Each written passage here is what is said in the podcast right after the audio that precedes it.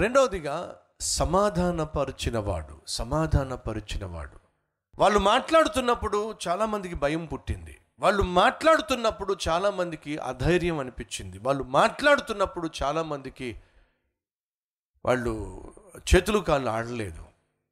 కానీ వినండి, కాలేబు దేవుణ్ణి నమ్మినవాడు కాబట్టి అతడు అశాంతి, అసమాధానంతో, గలిబిలితో, భయంతో నిండిపోయినటువంటి ఆ ప్రజల మధ్య ఏమి తీసుకొచ్చే ప్రయత్నం చేస్తున్నాడు?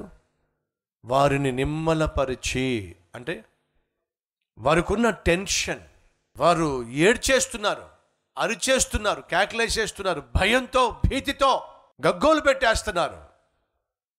కారణము అవిశ్వాసంతో కూడినటువంటి సమాచారం వల్ల. కానీ విశ్వాసంతో ఉన్న సమాచారం ఏం చేస్తుంది? ఒక వ్యక్తి యొక్క విశ్వాసం ఏం చేస్తుంది? గలిబిలితో ఉన్నటువంటి వాతావరణాన్ని అణిచివేస్తుంది.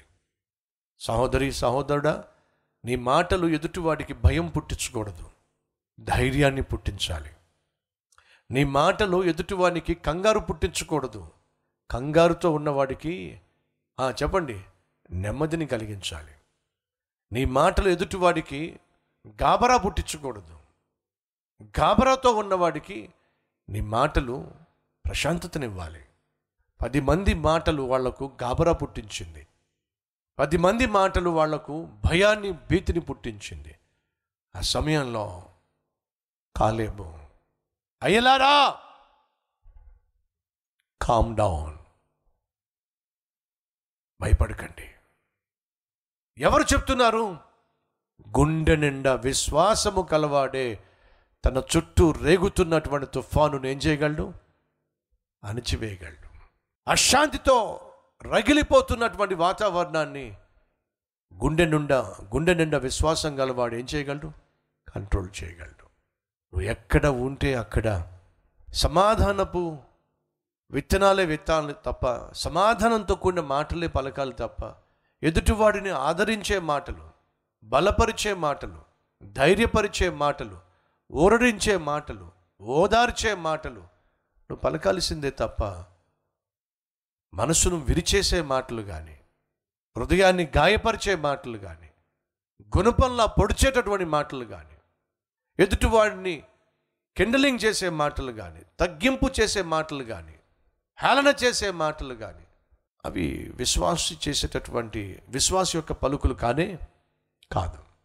ఎంత చక్కని మాటను చూడండి, నిమ్మలపరిచి. అంటే అర్థమేమిటి? వాళ్ళని calm he calm them down, వాళ్ళని ప్రశాంతతో, ఆగండి ఒక్క నిమిషం ఆగండి ఒక్క నిమిషం ఆగండి నా మాట వినండి. భయపడిపోతున్న వారికి వారిని నిమ్మలపరిచాడు. ఎవరు నిమ్మలపరిచాడు? కాలేబు. కాలేబు సమాధానపరచువాడు. భర్త, నీ భార్య కొంచెం తొందర చేయొచ్చు, అప్పుడు నువ్వేం చేయాలి? ఏం చేయాలి?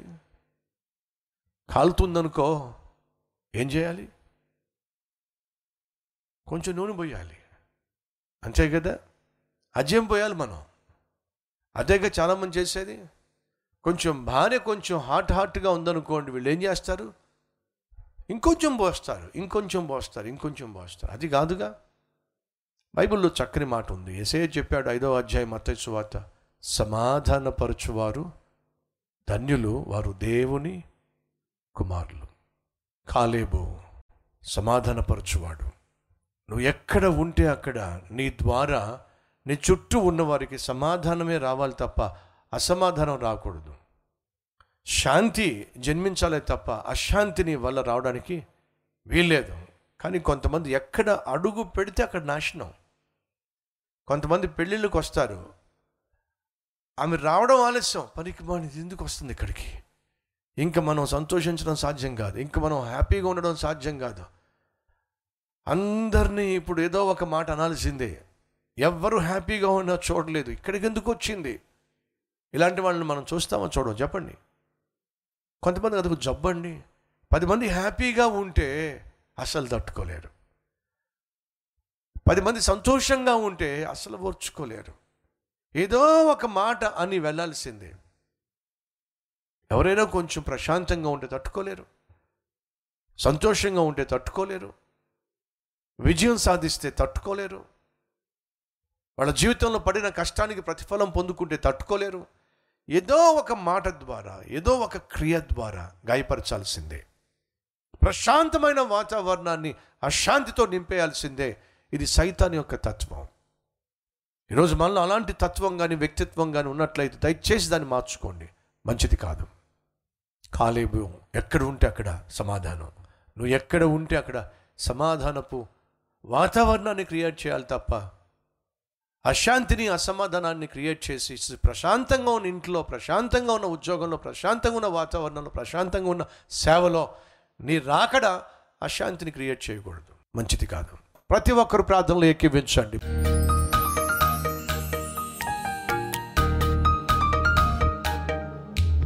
ప్రభువా, అసాధ్యాలను సాధ్యపరిచే దేవుడు నాయనా, అనేక సందర్భాల్లో మా జీవితంలో జరుగుతున్నటువంటి కార్యాలను చూసి, అననుకూల పరిస్థితులను చూసి, సత్యమును దాచిపెట్టక, విశ్వాసమును దాచిపెట్టక, నీ పట్ల మాకున్నటువంటి ప్రేమను దాచిపెట్టక, ధైర్యంగా నాయన మా విశ్వాసమును కనపరిచే కృప దయచేయండి.